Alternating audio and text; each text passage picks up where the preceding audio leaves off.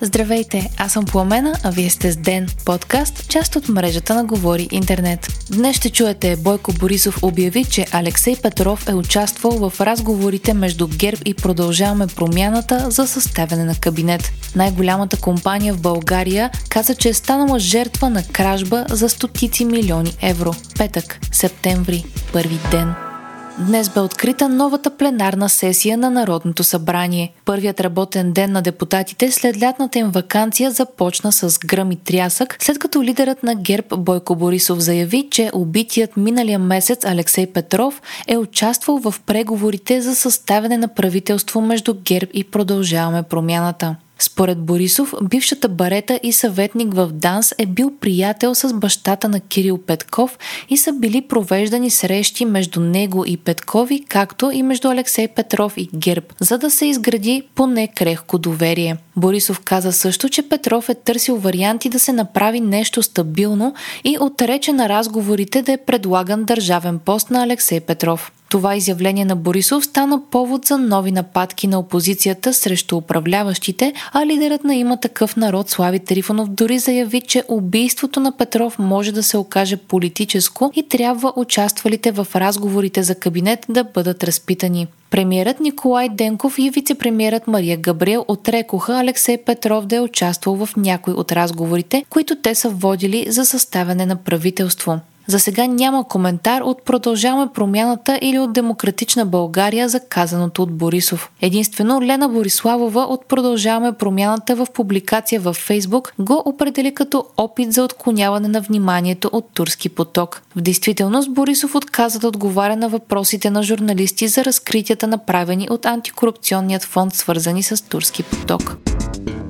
За народните представители предстоят няколко изключително важни месеца. Основните акценти са свързани с законодателни промени, необходими за приемането на България в Шенген, законите, необходими за освояването на средствата по плана за възстановяване, както и за конституционните промени. Предстои и приемане на държавен бюджет за 2024 година, както и увеличение на минималната работна заплата от началото на следващата година. В момента тя е 780 лева, а предстои да стане 933 лева.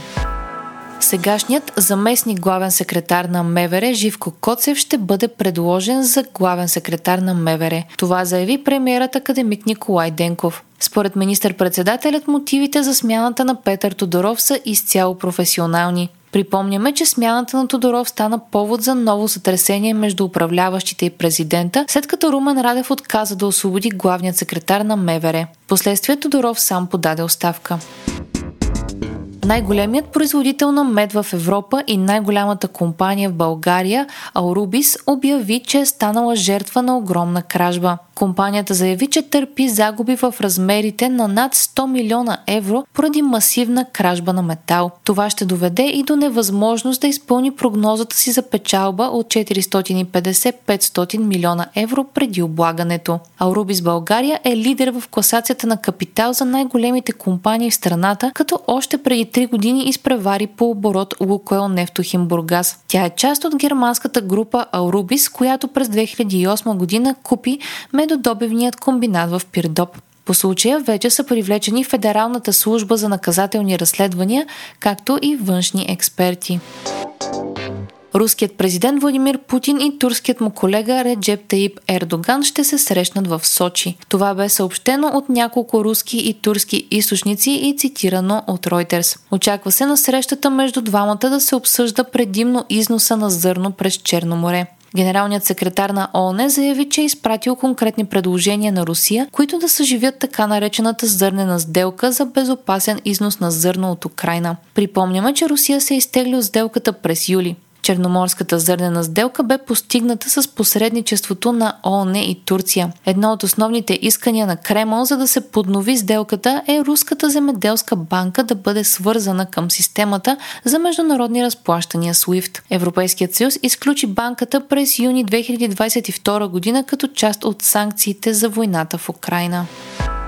Вие слушахте подкаста Ден, част от мрежата на Говори Интернет. Епизода подготвих аз по на Крумова Петкова, а аудиомонтажа направи Антон Велев. Не изпускайте епизод на Ден, абонирайте се в Spotify, Apple iTunes или някое от другите подкаст приложения, които използвате.